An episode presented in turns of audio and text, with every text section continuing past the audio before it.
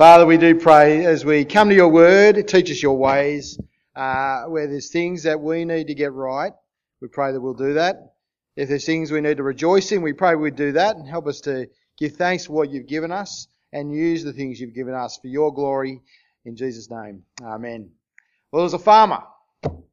Okay, a poor farmer and his wife, and they had a, a cow.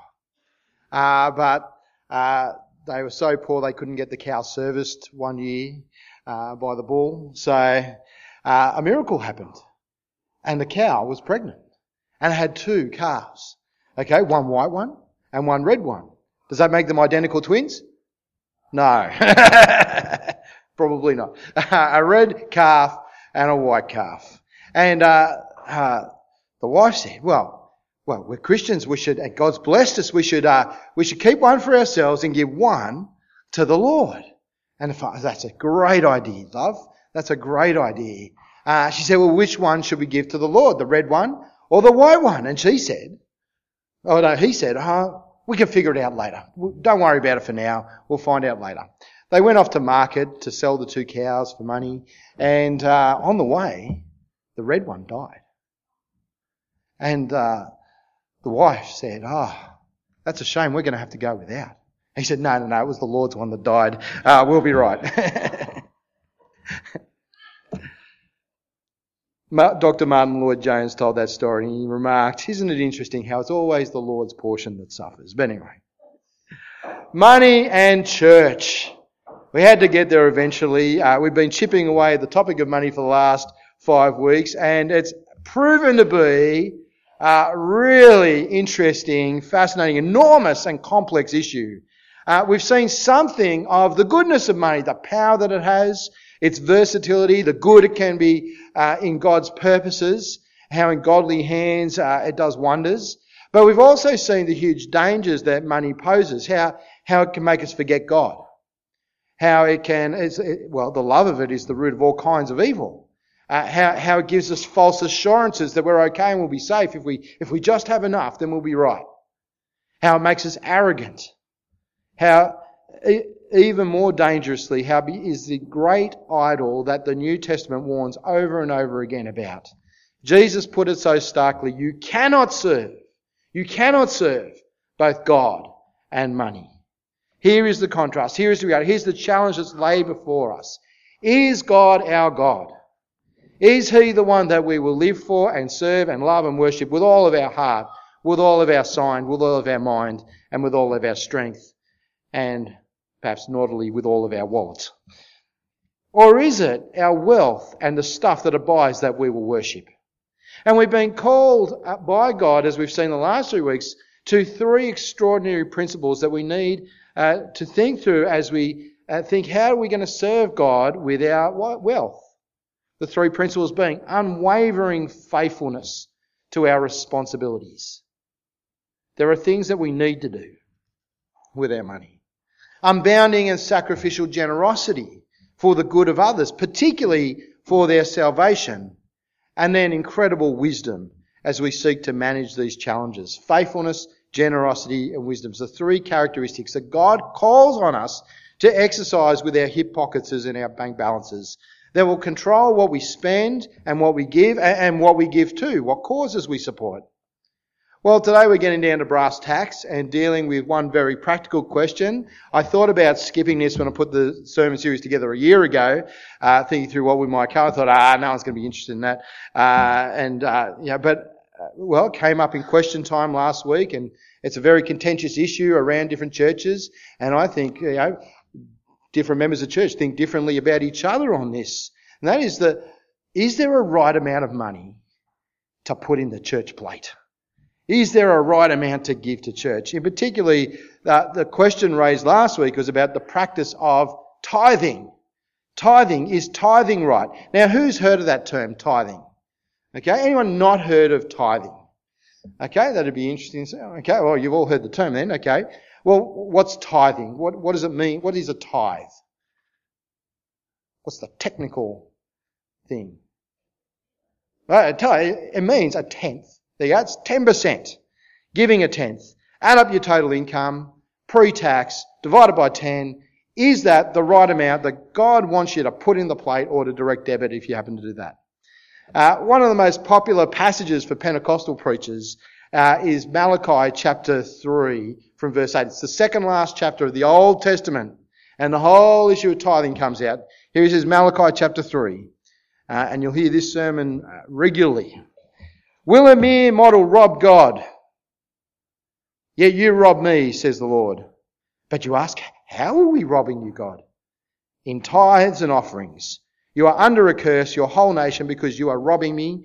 Bring the whole tithe into the storehouse, that there may be food in my house. Test me in this, says the Lord Almighty, and see if I will not throw open the floodgates of heaven and pour out so much blessing that there will not be room enough to store it. I'll prevent pests from devouring your crops, and the vines in your fields will not drop their fruit before it's right, says the Lord Almighty. Then the nations will call you blessed, for yours will be a delightful land, says the Lord Almighty. Hear that? You know, give 10% and you're going to prosper and abandon all things. You give 10% to church because, of course, we're the storehouse of God. Uh, give that money and, uh, and you'll get rich yourself. You will abound and prosper, but you hold back your 10%, you thief. You're stealing from God. Uh, and you're only going to be cursed. Now, I've heard that several times. Uh, interesting. Uh, is it really that simple? No, of course it's not. So let's go and work it out. Should we or shouldn't we tithe to church? Well, where does the idea of tithing come from? Well, the first mention of tithing in the Bible, uh, from even before the creation of Israel, was the patriarch Abraham, and we had that third reading from Hebrews in the New Testament, but it's talking about something that happened way back at the start of the Bible in Genesis chapter 14. And it's a ripping story, a true story. Uh, and it would make an awesome Hollywood blockbuster if we uh, turn it into a movie. Uh, Genesis 14, there's this huge pitched battle. Four kings and their armies go to war against five kings and their armies. And the five kings are expected to win. But the four kings win. And uh, as the victors, they take the spoils of war, which included capturing a fellow called Lot and his wife and children and their possessions. Now, Lot happens to be Abraham, the patriarch of Israel's nephew. And Abraham finds out this has happened, someone tells him, and he thinks, what are we going to do? We've got to rescue Lot. Uh, and so he goes, you know what? I've got 318 men with me. Let's go take on five standing, four standing armies, uh, and rescue him. And so he takes his 318 men, he attacks the four kings, and they win. And then they, they absolutely rout this hardened military which has just come back from conquest. And he saves Lot and his family and all their possessions. But then, just as he's coming back from the battle, you know, they're all happy and celebrating, this dude turns up called Melchizedek. Um, Melchizedek just comes out of nowhere. He's got no background. He's not related. He's, he's got no genealogy. There's no reason he should have been there. Uh, his name means King of Righteousness. He's the King of Righteousness. That's what his name means. And he's the king of a place called Salem, which is, uh, in English, peace. So he's the King of Righteousness and he's the King of Peace. Who does that sound like? King of Righteousness, King? It sounds a bit like Jesus. Well, I'm not saying it might be, but anyway, here's this guy, Melchizedek. Uh, the King of Righteousness, King of Peace. And no one knows where he comes from. He just shows up and he comes up to Abraham and he says, I've got all this food and wine and I want to give it to you. You look like you're really tired and I'm going to pray for you. Let's do that now. Dear God, please bless Abraham. Uh, and, and Abraham's, what, what, what's going on here? Uh, and he's so thankful, uh, you know, he and his men have been fed and prayed for and blessed that he goes, you know what? We're going to give 10% of everything we've got to this man. He tithes his possessions till Melchizedek, the king of Salem. And then that sets the precedent which is enshrined in God's law to Israel, who are Abraham's descendants.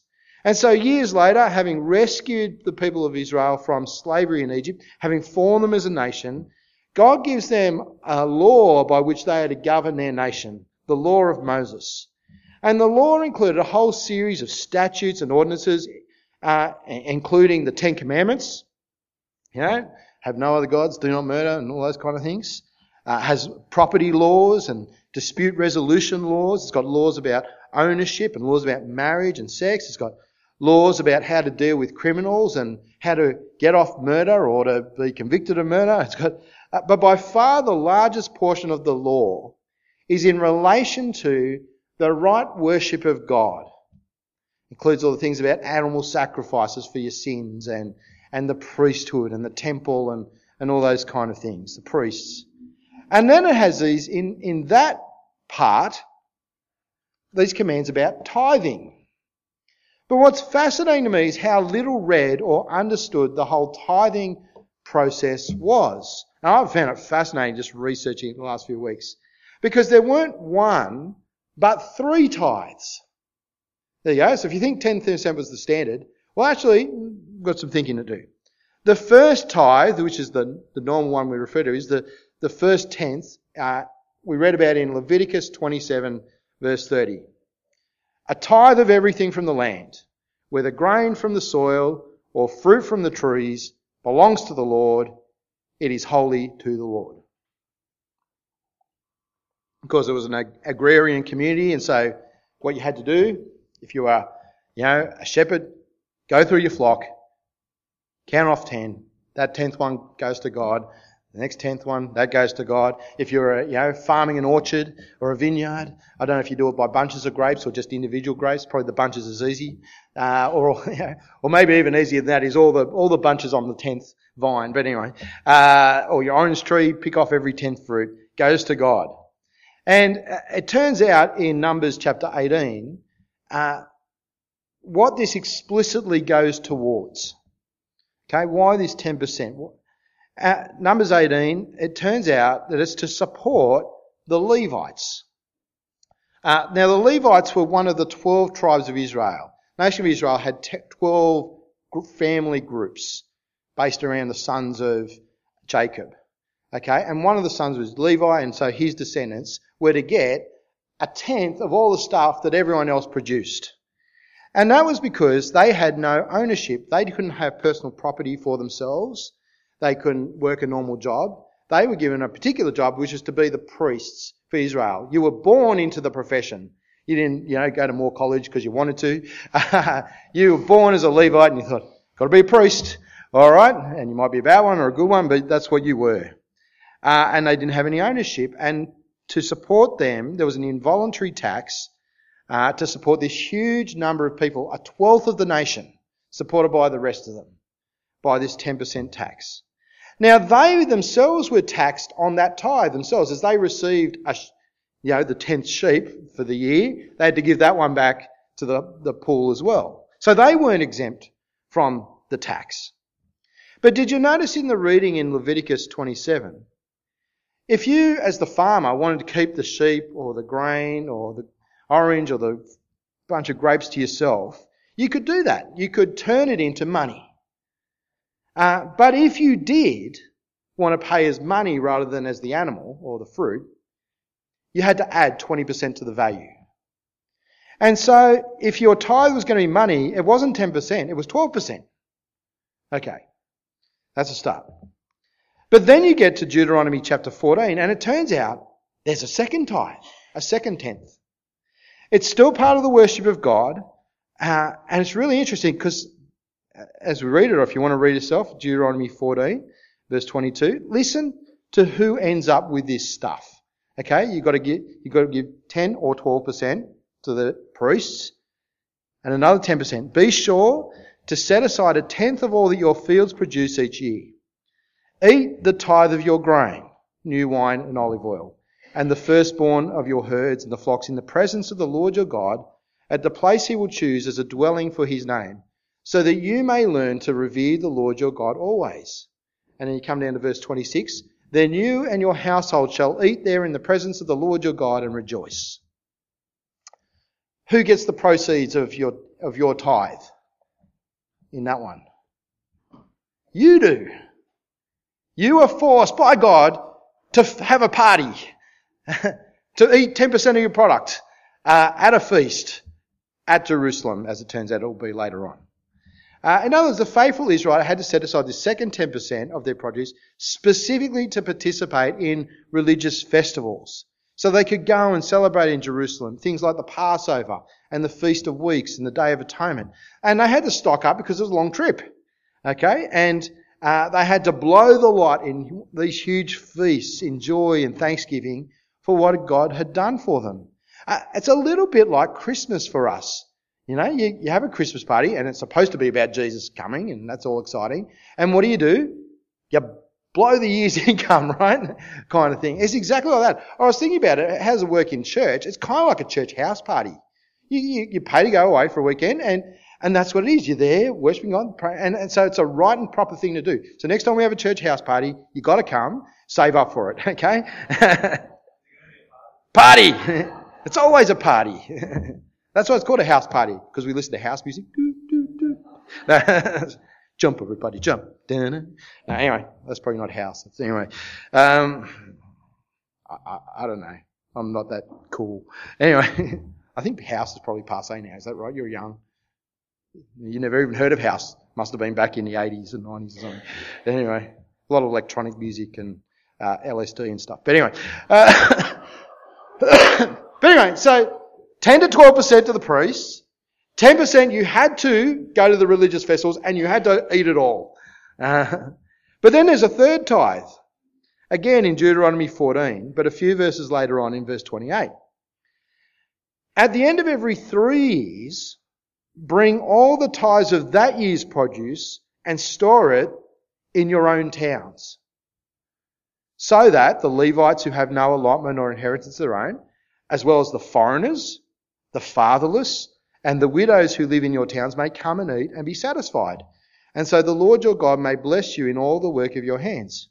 So every third year, the Old Testament faithful Israelite had to cough up another 10%. So that averages out at 3.3% over three years specifically for feeding the poor. Okay? Because you, you didn't take it to the temple and give it to the priests. You, you didn't go to Jerusalem and eat it. You just, you put it in a storehouse and people could come and feast and eat and, and live. So the Israelites were giving 23.3% or 25.3% if they wanted to turn into money each year for the purposes of God and it went to a variety of different purposes. 10 to 12% for the priests, 3.3% for the poor, and 10% for these dirty great big feasts in celebration and thanksgiving to Yahweh, their God and Saviour. So 25% of everyone's income was locked up in serving God, in celebrating God, in sharing the abundance of God, in caring for each other and doing all those things. And that was before they had a government system, a king, and any taxes. When the king came along, he instituted tax on top of that. And also, that didn't include any of the animal sacrifices that you had to make for your sin offerings and guilt offerings, any thanksgiving offerings you want to give. And so, it's very expensive to be an Israelite. Um, now, it was a huge thing in Israel. And, and it meant that your whole life revolved around God. Financially revolved around God, for one way or another. And so, given it was such a huge thing in Israel, it seems really surprising that tithing is hardly even mentioned at all in the New Testament. And it's never encouraged. Tithing is mentioned four times. Once in Hebrews chapter 7 to say that's what Abraham did with Melchizedek. It's a historical reflection. And it's pointing towards Jesus and saying Jesus is better than the Levitical priest because Abraham uh, gave to him. You know, so there's a different priesthood that's not a Levitical priesthood that's better, and you, sh- you know, that you should be following the one in the order of Melchizedek, who's the King of righteousness and the King of peace, who is Jesus, the true King. So that's a very odd reference to tithing. The other three mentions are in the Gospels of Matthew and Luke, and they're all on the lips of Jesus. Uh, we read one of them in Matthew 23. Jesus absolutely hammers the Pharisees and the teachers of the law for their shallow and worthless religion. Uh, they keep up appearances and they appear to be really holy and to obey all of God's law, but, but he says they've missed the whole point. Did you hear? Woe to you, teachers of the law and Pharisees, you hypocrites. You give a tenth of your spices. You, know, you don't just do the, the bunches of grapes and the herds You go along, and he he mentions mint, dill, and cumin. I don't know if you know dill. Can you imagine tithing dill leaves? 799, ting, gods. ting, gods. You, you do give a tenth of all your spices even, mint, dill, cumin, but you have neglected the important matters of the law, the more important matters of the law, justice, mercy and faithfulness. You should have practiced the latter without neglecting the former. You blind guides, you strain out the gnat to swallow the camel. So you're saying to the Pharisees and things you're doing the wrong thing by tithing. He's, he's just saying you're not doing all these other important things about loving and caring for people and things. You know, sure, go on doing that, but got to do these other more important things as well. And it's in the middle of one of the most vitriolic attacks Jesus ever made. He's saying, you think God is impressed when you can tick off religious boxes and say, well, uh, yeah, I serve God because 10%, tick. but, but you neglect loving people and seeing the needs around you and doing anything about it. And he goes on and says, he says you're full of greed and self-indulgence. You know, you, you look beautiful on the outside like graves, but inside you're full of the bones of the dead and everything unclean, whitewashed tombs. It's the same speech on another occasion in Luke chapter 11, so we won't read that. It says the same thing. And then the only other mention of tithing is in Luke chapter 18, which is the parable of the Pharisee and the tax collector. Pharisee's up there praying in the temple. He's a cool dude. Know, he uh, stood by himself and he prayed, God, I thank you that I am not like other men. Those adulterers and robbers and evildoers. I'm not even like this tax collector over there. How, do you, how, how can I prove it to you, God? Because I fast twice a week and I give a tenth of all I get. I presume he did it by sheep and not money because then he would have had to give 12%. But anyway, um, God, I'm a good guy. And you're lucky, God, to have me on your side. Look what I do. I give a tenth of everything I've got. I'm awesome. You should know about it, God. Uh, you deserve to have me. And we know he's the one that goes home condemned. Not justified, not knowing God, held in contempt. And that's it. That's the sum total of mentions of tithing in the New Testament. So it's not really a good indicator as to whether we should or we shouldn't do it. It's not held up as the standard or anything like that. So what do we do? How much should we give to church? Then, if, if that's not the answer, uh, what does giving look like under the new covenant now as Christians? We're not Israelites. We're not a theocracy. We're not a, a national religion that everyone must participate in and pay the tax for. Uh, we don't have a system where people are born into the priesthood, although there's certain families in the Sydney clergy who are all related to each other. But um, uh, and nor do we do our church budget based on tithing. We don't go, there's many people, there's many workers, uh, there's many pensioners, and so uh, that means our budget should be. If we did do that, do you know how much our budget would be? $600,000. We would triple our budget if we budgeted on tithing. Um, well, what do we do then? Well, as we've seen the last few weeks, it revolves around principles rather than rules. Principles, not rules. And that's at the same time a good thing, it's a great thing, uh, and a scary thing. Okay? Because you want to know, am I being principled? It's a good thing because rules just about always turn people into Pharisees. If Jesus or Paul or Apostle John or Peter in one of their letters set out a percentage or you've got to give this much to your church a year, they made a ruling, you can be sure we'd have a whole people praying like the Pharisee. Yep, God, I'm awesome. Tick, I've done enough. I deserve your love. They, they would be earning, you know, explicitly their way to heaven, which you cannot do. But that, that, that is not the way to think. See, being a Christian, being saved by the Lord Jesus, understanding the gospel, that we were once enemies of God, unlovely, undeserving, And yet in his love, he saved us through Jesus. That is supposed to, to transform us so that we delight in and we treasure, we value God. We value his kingdom and his purposes. And we start to find our joy in service.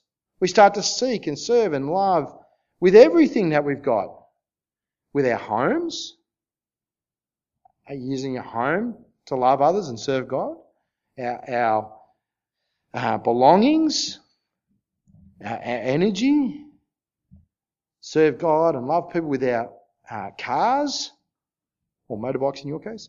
Uh, uh, in, and in serving in every context that we find ourselves in in our workplaces, in our homes, in our community, in our friendship groups, in the clubs we belong to, and the social activities we belong to. That we might hold out the word of life by word and by example. The love of Jesus Christ our Lord. God calls us to be utterly transformed and to operate as men and women of principle, and that is a scary, scary thing to do, isn't it? Because what's the limit on serving God with everything? There is no limit. There's no amount of your life that you can withhold. It's all for God and His glory. And, and there is great joy to be found in that. Don't get me wrong. Because that's what we were made for. To, uh, it was what we were saved for. To glorify God and enjoy Him forever.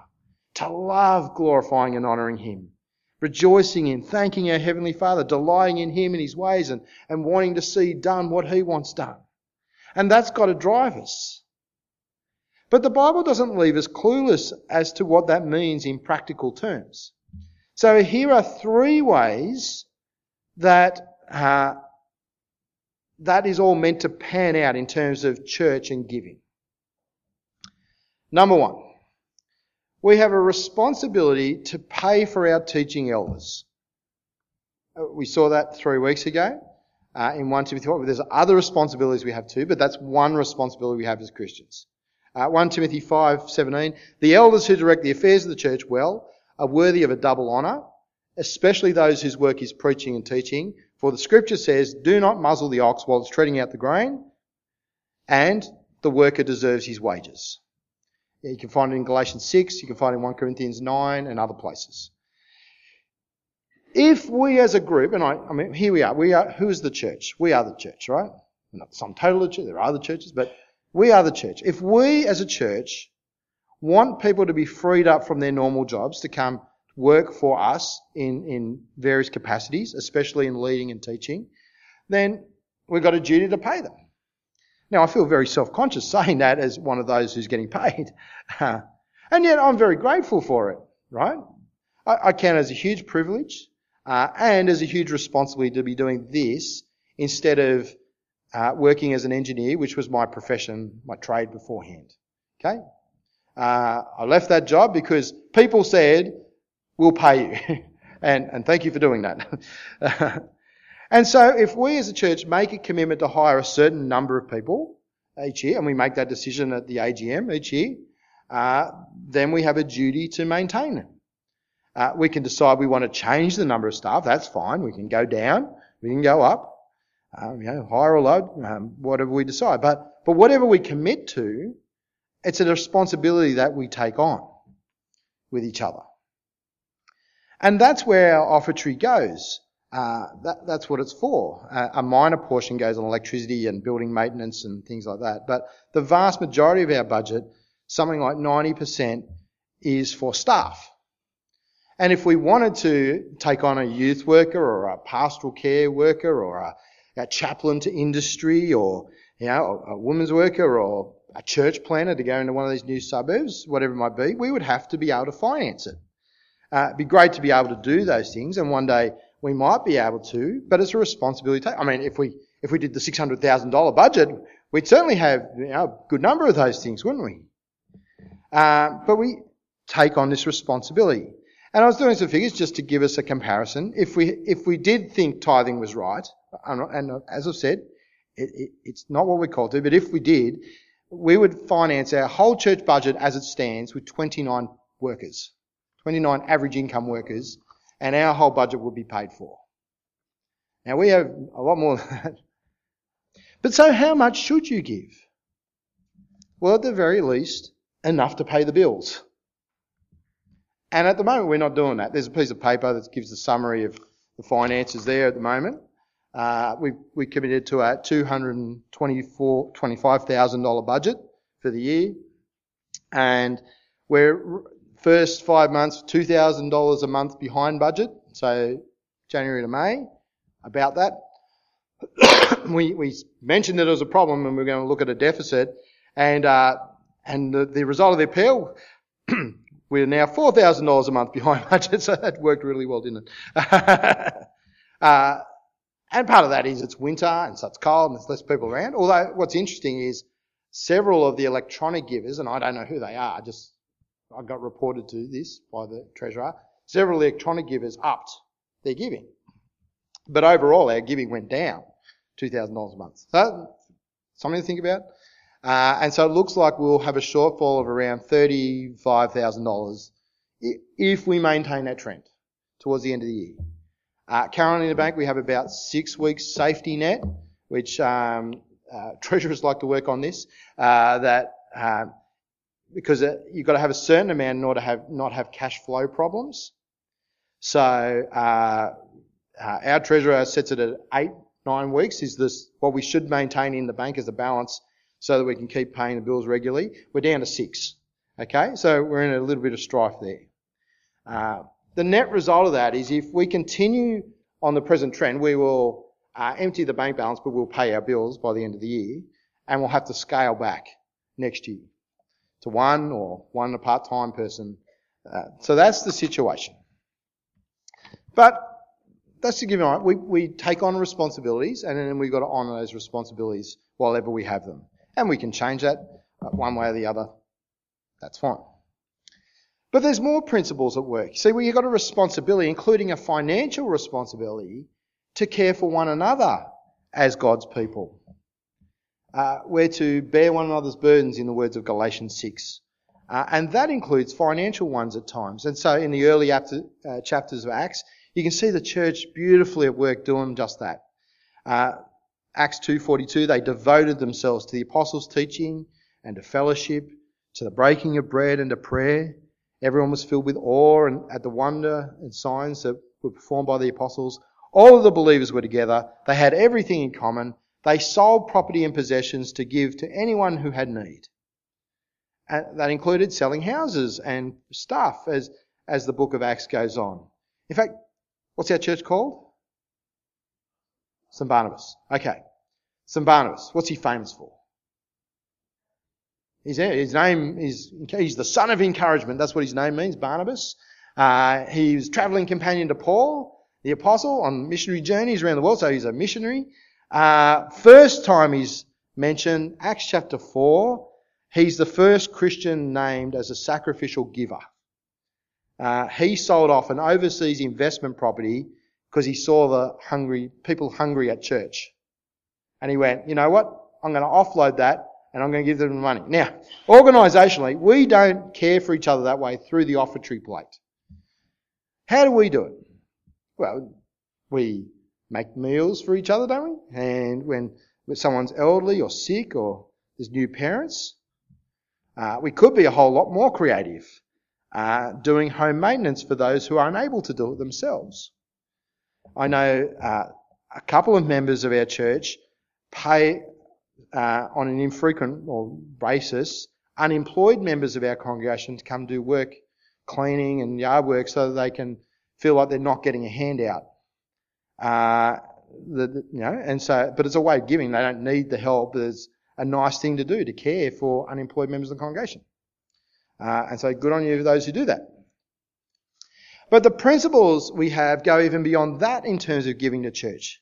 See, we don't just want the gospel here to grow. We want the gospel to grow everywhere around the world. We want the gospel to go forth and we want to see new churches planted and people become Christians.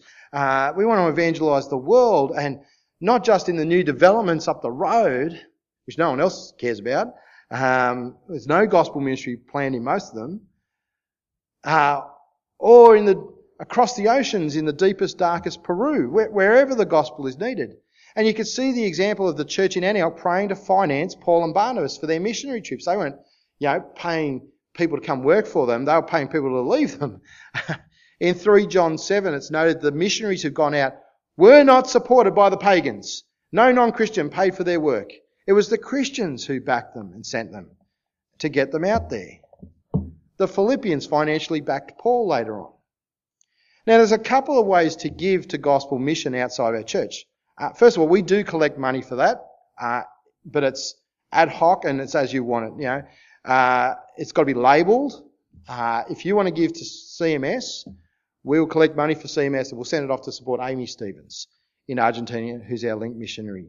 Uh, the easiest way to do that is with the offertory envelopes. Uh, there's half that's like a little pocket for church giving and half that's labelled CMS. That goes to Amy. And if we overfunded her to go to some other missionary, right? We're not doing that, but anyway. Um, uh, and so that 100% of that goes to CMS. Uh, we also collect BCA boxes for gospel mission in poorer parts of Australia. And twice a year, in uh, is it March and November, we collect their BCA box. People store up money, and 100% of that goes to fund uh, mission in rural Australia. But the way several members doing it, and particularly for bigger donations, the, the best thing is to go straight to the source and use your credit card or direct debit to give directly to those organisations, uh, like CMS. So you can see that giving to church is a complex issue, and simply saying 10%, that's the figure, doesn't give us the answer we seek. It might be a good guide when we start to weigh things up. Uh, and I've always thought uh, that I would aim to give 10% of my income uh, to whatever church I happened to be go to when I was working, and now I'm working here, and it was still the same. Uh, it's been a guide; it's gone up and down from from that, bounced around a bit, and circumstances will dictate. you know, because you'll be a modified tithe, I reckon. You know, uh, because a person earning twenty thousand dollars who's got to care for five people, ten percent is that's a lot of money. Whereas a dual income, no kids couple who are earning $150,000, uh, 10% of that is peanuts, right? Is, what are you doing with the rest of it? So it's a, it's a, you can't, one size doesn't fit all, but it's a good starting point. It's not a command. It's a good way to think, you know, and where am I going to go from there? I want to conclude with the words of a Christian I've never heard of until Friday. A guy called Michael Morrison. He just said this fascinating thing. People who entrust their lives to Jesus Christ do not worry about whether tithing is commanded in the New Testament. People who are being transformed by Christ to be more like Christ are generous. They want to give as much as possible to support the gospel and to support the poor. Christians should give generously. But giving is a result of their relationship with God, not a way to earn it. Some people act as if Christ liberates us from the law so that we can keep more physical blessings for ourselves. That is false. Christ liberates us so we can be free to serve Him more as loving children and not merely as slaves. He frees us so we can have faith instead of selfishness. And so when it comes to money, the real question is, is our heart in the gospel of Jesus Christ? Are we putting our money where our heart is? Know, we can tell where our heart is simply by seeing where do we put our money. Because where your treasure is, there your heart will be also. Father, we thank you for these hard, challenging words and that you, you call us to give our whole lives to you. We pray that you might help us to wisely, courageously, generously do that in every aspect of our lives. Help us if we treasure money more than you to repent of that, to turn back to you. We pray for our church finances. Please, we pray that we'll be able to provide for what we've committed to, uh, not just this year, but beyond. We pray that we might even be able to expand our reach into the community, that we might see the needs around us, that people are on the path to hell, and they need the gospel, and that we might go ourselves, uh, and that we might pay for others to come and help us to reach out, not just to Ingleburn, but to these new developments, to this world which is so in need of the Lord Jesus Christ. We beg of you, change our hearts. In Jesus' name, Amen. Uh, what, what questions, comments, thoughts, reactions? Well, that was easy. Yeah. that was a while ago, yeah. Oh man, I, money talks. I mean, if no one's going to ask a question, I'll just keep going. hmm. Oh, uh, so the comment is that uh, yeah, Pentecostal churches' money just seems to leap out of their pockets and wallets and things. I think there's several reasons. One is uh, um, consistent teaching uh, confuses uh, that you will be blessed by God if you give more. And so Brian Houston's book, You Need More Money, big on that. Bring the bring the tithe in the storehouse and see if I'll bless you. Okay, God will. If you give and so there's a sort of self interest as part of it. There's guilt and manipulation. So uh, Malachi 3 um, is hammered. You know, you are robbing from God if you don't bring the full tithe in the storehouse. I mean, it's nonsense because the church is not the storehouse of God, right? Uh, it worked in a theocracy in national Israel, uh, and they were stealing, they were ripping off the priests. Now, the priests themselves were sinning, and Malachi goes on to smash them for even worse things. uh, but anyway, uh, and so that there, there's this the whole guilt about it. Uh, uh, Youth Alive 1993 Entertainment Centre took the youth group for the first time. Thought, oh, this is a great thing to do. Uh, turn up. Uh, Pat Mesiti, who was a who was a Hillsong preacher, I think he's been busted for things and kicked out, but uh, he he got up there and he said, "The money's coming, the buckets are coming around. If you've got ten bucks in your pocket and you are going to spend that on yourself at McDonald's after the show tonight, you are stealing from God. You'll take that money out of your pocket right now and you'll put it in when it comes past. Uh, that's so manipulative to an 18 year old, isn't it? I mean, that's, so I think there's a whole lot of really bad stuff there. So there's, there's this hope that I will be blessed, uh, and there's this guilt and manipulation as well that I'm stealing. So it's no wonder money's rocketing out of pockets, although you look at the lifestyles and how much money people give. Um, very interesting uh, uh, series on YouTube uh, by oh, what's the fellow's name?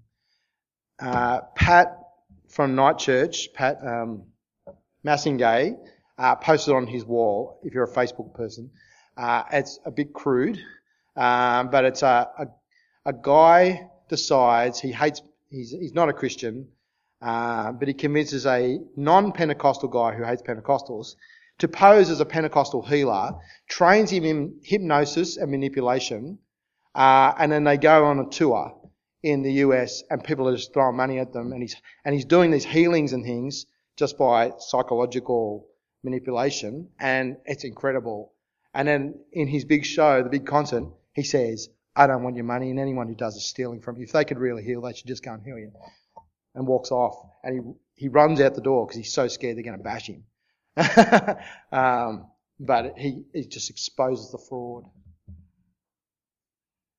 All right? Yeah.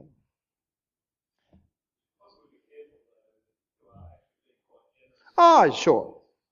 Absolutely. So there's genuine people who just genuinely want the gospel to go forward and are convinced that that's the best place for it. And in some places that may be. Um, yeah, and I'm, yeah, give because you want the gospel to go forward and you want to care for people and because you think you've got some responsibilities you've got to take care of and because you want to care for people around you. And the giving is not just to the plate, it's to all sorts of things. Okay? Uh, yep. Hmm. Hmm. Yep. Hmm.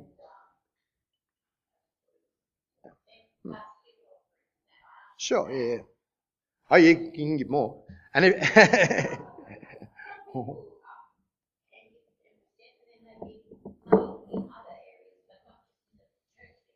Absolutely. Yep. We saw that in Dave's budget the other day. Yep. Yep. That's right.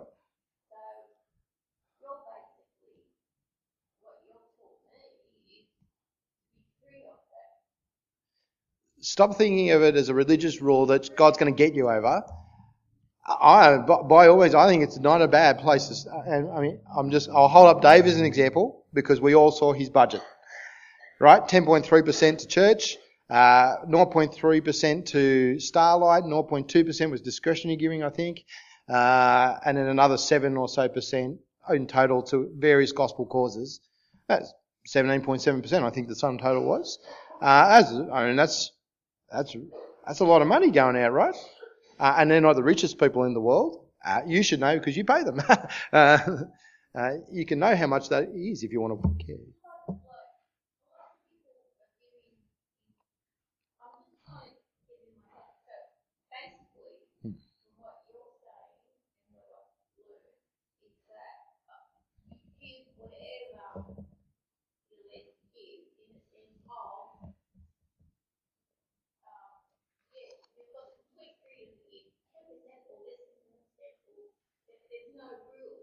That's right.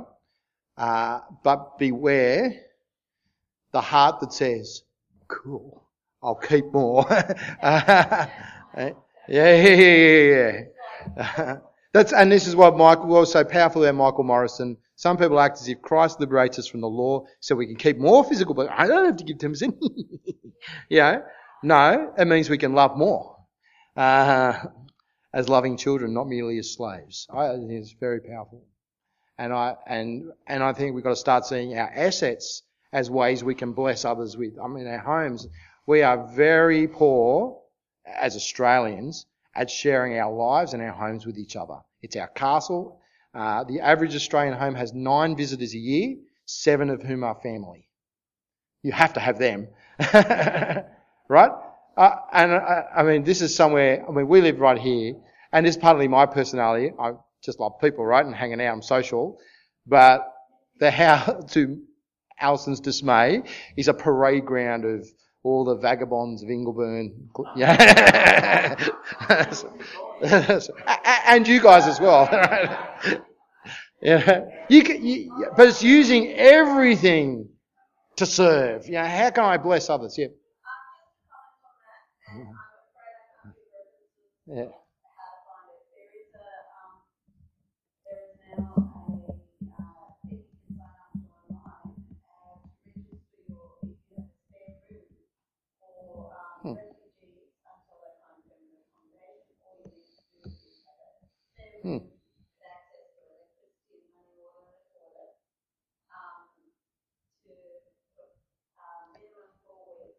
Uh, and you'll even get paid for that, I imagine.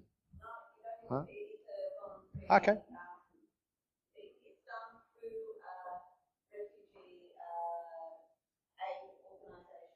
Hmm.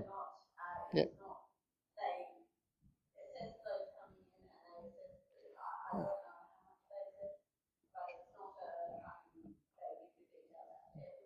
Yeah. But that kind of thing's brilliant. I mean, but just start by having someone else from church round for dinner, right? I mean, that would be a good start. I mean, we want to build each other as a family and, and we want to include more and more people in that, right? Uh, and so, and you might not be social, and maybe your home's not the thing. Okay, can you offer a lift to someone? Alison McNeil, uh, just she has been without a license now for six months. She's not been to church for six months. She could come, but someone needs to go pick her up for 10 o'clock church. She's an 8 o'clock lady who can't make 8 o'clock church anymore. So no one knows about her. She's kind of lost. Um, they, you know, someone wants to go and do a lift every week up to Denham Court and back. You know, just practical things like that. The easy way to start caring for each other. But we have got bills as well as a church, and that's what the offertory is for. And so meeting our financial obligations. I mean, I, I know, I mean, I'm a little bit, well, I'm a little bit afraid of our present circumstances. You know, we can't end the year with no money in the bank and have two staff next year, right? We just can't do it. Uh, well, we could have one half maybe. Uh, I, I don't want the blouses to leave, right? I love the blouses. I think they do fantastic work. And I want to say they're well worth backing with your gospel dollar. But I don't want our church to just be in a maintaining pattern either. I, I think there's so much more we could do. If we did think in terms of tithing, I mean, as I said, $600,000 budget, and I said that at 8 o'clock and everyone went, really? Would it work like that? yeah, yeah, it would. uh, and I, am not saying we must do that or should do that. I just, it's just an interesting exercise to think, wow, if we, what could we do? Um, and we can do lots. Uh, but you got to weigh it up. It's wisdom and it's generosity and it's responsibility. All those three things, very excellent. Three. If you missed the last three weeks, get the sermons online. Dave can make you an audio CD if you need to. Um, hmm. Oh, um, it depends. So uh, it depends on. So it costs more to have Dave than it does me for our church because the church owns the house. So no one's paying rent. I live rent free, uh, um, and so seventy. Val, seven, around ninety for ninety thousand dollars a year for David, and around. There's uh, so so there's there's what he's paid, and then there's what it costs to have him, and they're different things. So uh, my salary is around fifty thousand, fifty-five thousand, something like that, uh, and then I have an allowance on top of that, and I get free accommodation. Uh, so it's probably a hundred thousand dollar package, but it's it's fifty. I don't know. It's forty seven thousand dollars in hand or something like that. it's, it's complicated. Dave, we rent a house for. We're trying to build up a deposit for a Mrs. and Mrs. house. We got very. Someone gave us twenty grand early in the year to go into that fund. House prices just shot through the roof. So it'll be years before. I mean, thank you, whoever that was. uh, and if you want to give to that, that's fine. I'd rather save his job than have the house that he can't live in. uh, uh, but uh, that's for a Moore College graduate who's doing an assistant minister's role. It's cheaper to have youth workers and other things, and yeah. Every, think every minister $100,000 in the budget.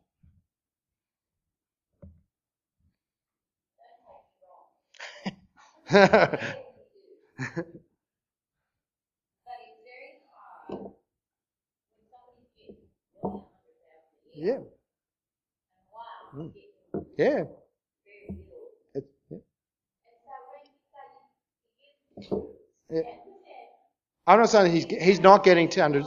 Yeah, it costs us hundred thousand dollars because you've got to pay insurance, you know, for um, workers, and you got to and superannuation, and there's all these hidden costs around it as well. So yeah, but granted, we're on a pretty pretty good package, right?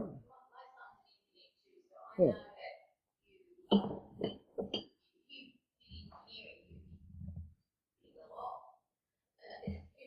If I succeeded. I dropped a pallet of beer, two and a half thousand bottles of beer off the end of the conveyor when I was working.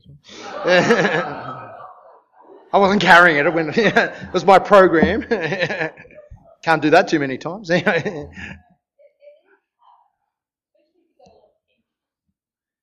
absolutely. Yeah, yeah. And I thought, I mean, I did the $600,000 just, and I did it by going through, okay, who's our regulars at church? And I, and I'm, I, I just went down and just did sort of proportions. Okay, so we have uh, whatever it was, 60 people in full-time occupation. We have another 30 or 40 in part-time occupation. Then we got 100 pensioners and and students, uh, or something like that. So uh, that's the adult population of our church on the regulars. I mean, I didn't go through the people who turn up once a year mean, uh, and all this kind of thing. So, but that's and I just did it approximately just to work out what what what would it look like. Um, yeah, I, I mean, I was staggered. uh, cause, and it's really interesting because often the poorer earners who are giving more. Uh, fascinating, across the Sydney Diocese, Anglican churches, uh, the average giving per head does not change depending on the suburb. All right? And you have some dollar, dollars given per head across the diocese something like $1,300 per adult per year. Uh, but there are so stinking rich churches. I mean, people in churches. I used to work at Lindfield. There was the, the CEO of Woolworths and people like that, high power QCs and things, same giving as Ingleburn per head. Right? Uh, that's intriguing and sad. Uh, there are some church, I mean, that's, that's generalisation. There are some churches that do make really good contributions to poorer churches and things like that. So Eagle Vale has been supported by St Thomas's North Sydney for some years, and um, oh no, so Rose St Andrews Roseville, uh, Hoxton Park supported by in part St Thomas's North Sydney. Yeah.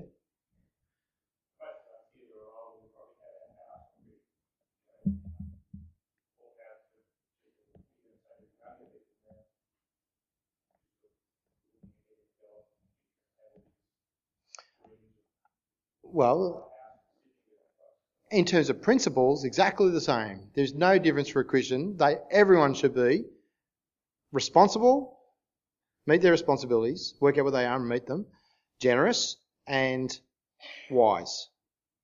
You've got to work all that together. Okay? And we've outlined the areas of responsibility that God calls us to, uh, and the same things we looked at today. We've got to care for each other, and we've got to, uh, I think, uh, in the hot tips the last few weeks, I think there's been some really interesting things that have become evident that we do not teach our kids to live the way that we do. We give everything's handed on a platter. Okay, and so kid grows up is expecting to we look into their four bedroom brand new house, you know, when they're 23 or whatever, straight out of uni. Did you do that? I, I know the 10 pound poms, like some of our 10 o'clock congregation, came out here were sponsored by someone in Australia for a year or two, and and they had a strange family living with them. So uh, during that time, they saved up enough to buy a piece of land, at which they built a shack, and they lived in that the second year while they built the little house, the two-bedroom house, uh, and it took them years to get started. We don't we don't teach our kids that.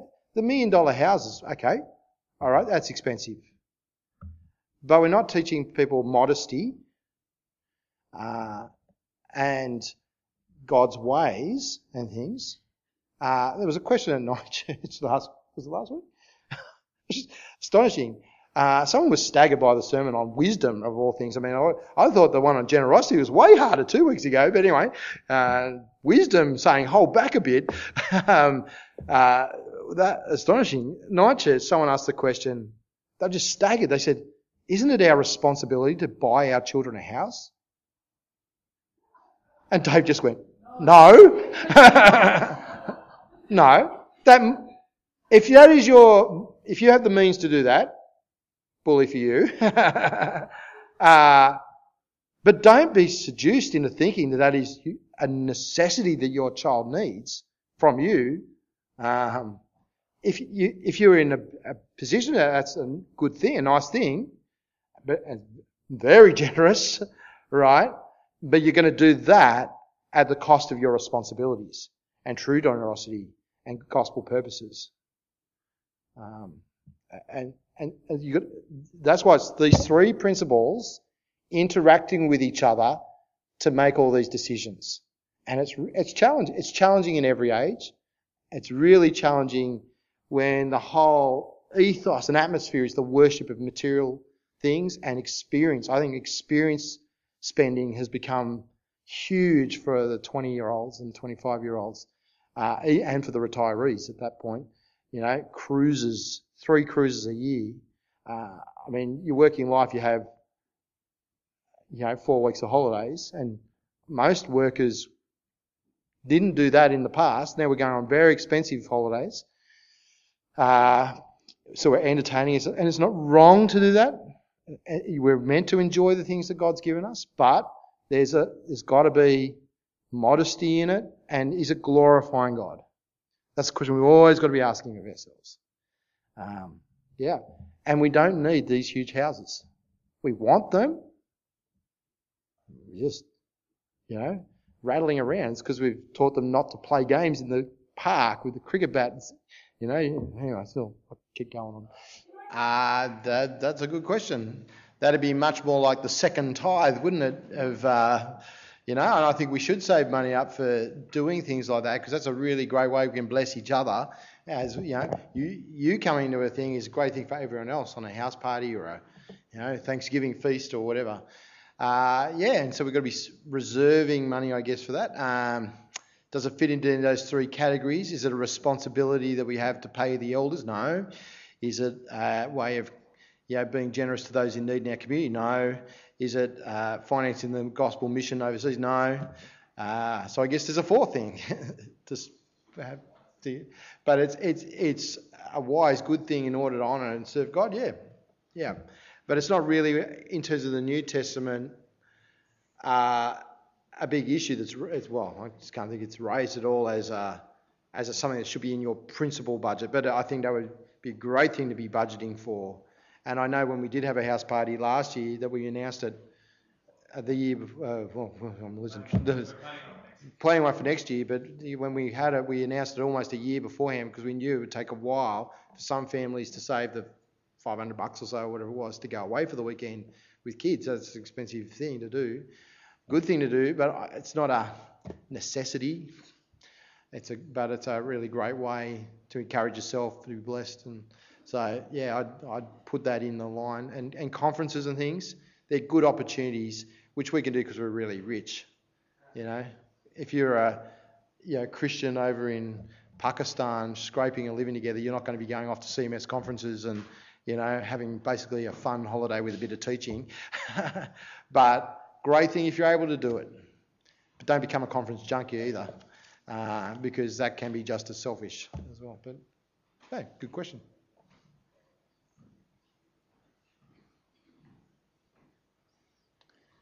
Man, this is easy. Yeah.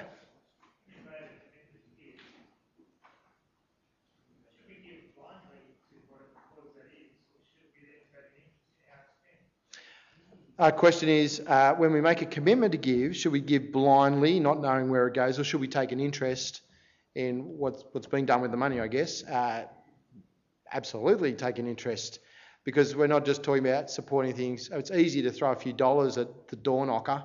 You know, he says give money to Teen Ranch or whatever the cause is. Uh, to Teen Ranch come knocking on it. what's, the, what's the teen cancer thing? Be- CanTeen. There you go. That's what I was thinking of. uh, yeah. Uh, it's not really investing, but you don't really invest much money in that either. You just give them the loose, you know, whatever money you got in your pocket. There you go.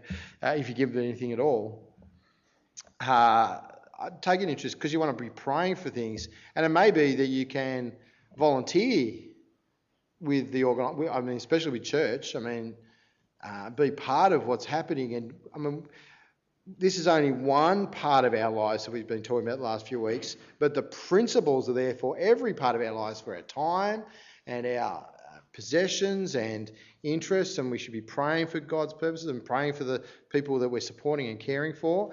Uh, and when you pray for someone you're assisting, say you've got a, a neighbour and you can you can flick them some money, but it, when you're praying for them, you start going, oh yeah, I better check up on them. How are they going? Do they need more? You know, do, they, do I need to stop giving because they're better or whatever the situation is? And so I can be wise and generous with that money. Andrew?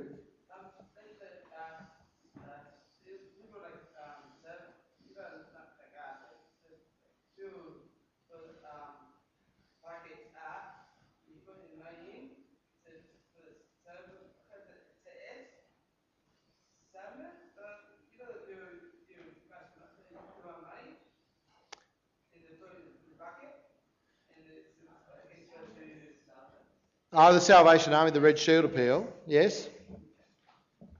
Are you saying, sorry, is the question, is that a good thing to do? Is it, so the question is, is it a good thing to give to the Red Shield appeal? Oh, I think it's a f- fine thing to give money to, to caring for people. That's a nice, good, generous thing to do.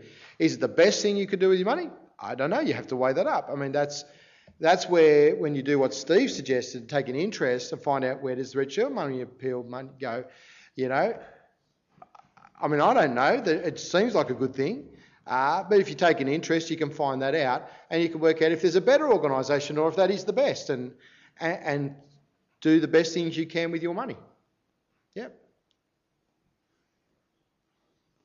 Ah, getting off very lightly. Man. Which one?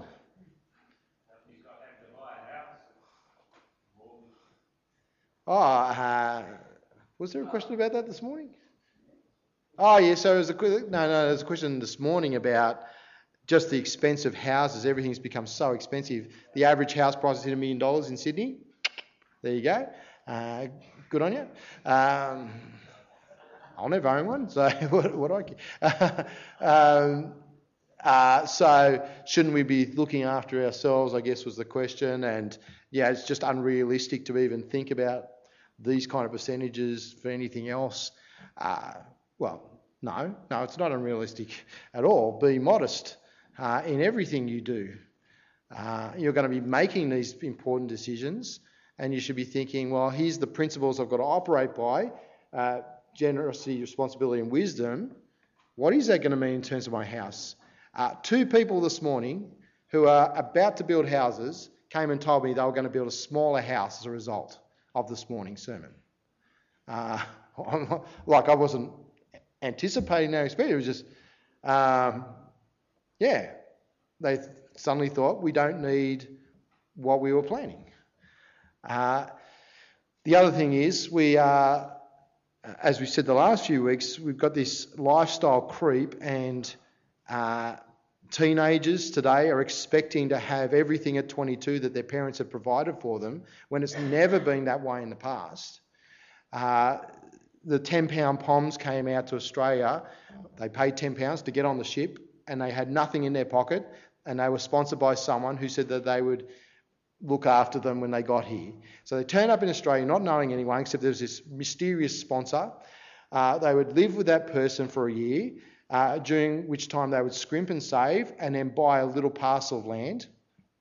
Uh, and then uh, they would put a tent there while they built a shack, and then they would live in that shack for a year while they built a little tiny house.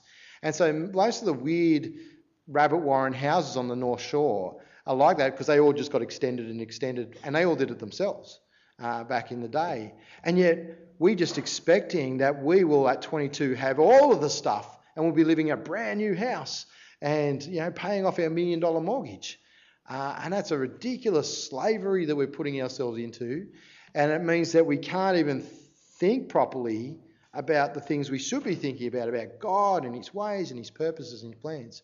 And so I think there's a modesty in all of it that we've got to, and a reality that we've got to get to grips with. Okay. Jeremy's real question.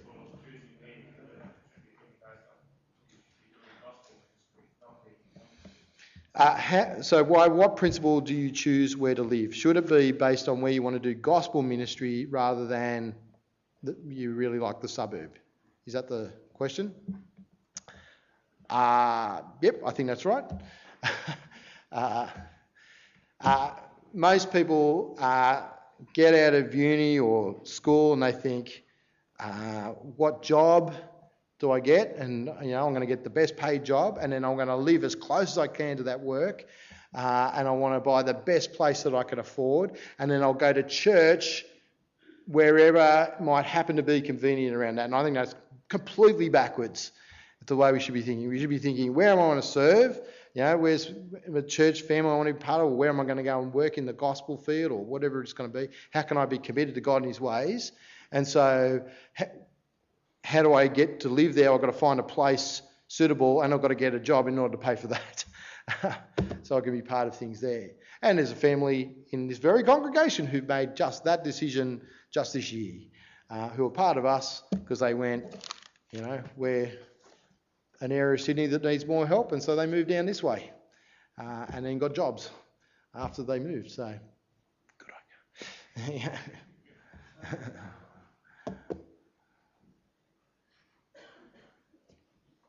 All right. I guess kind of, kind of a related question. Um,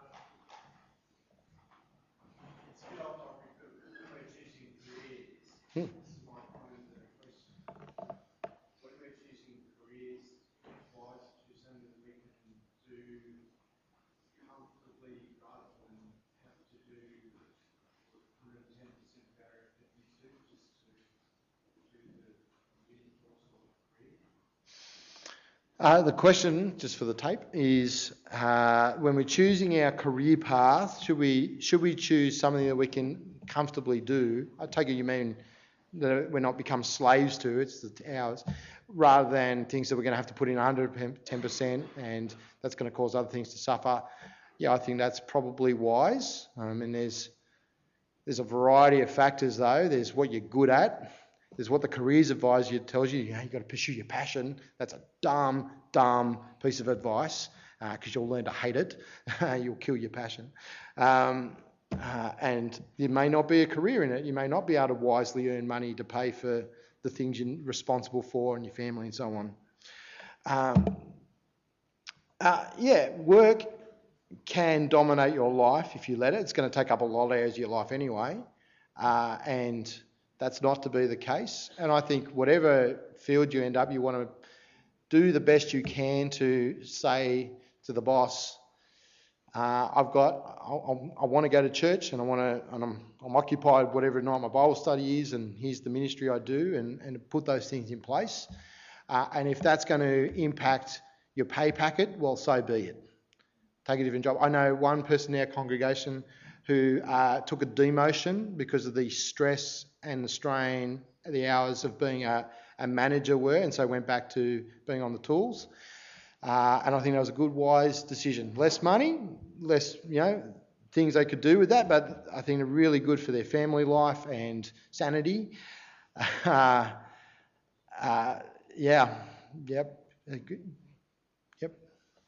At the same time, you could, you know, be a what's a job that's not going to pay you anything and uh, you know, and you're going to struggle to survive and be a burden on people, you want to be realistic about it as well. I'll add that on. All right. The police have arrived. Welcome. I think I'm under arrest. We're going to move on to praying. Mitch.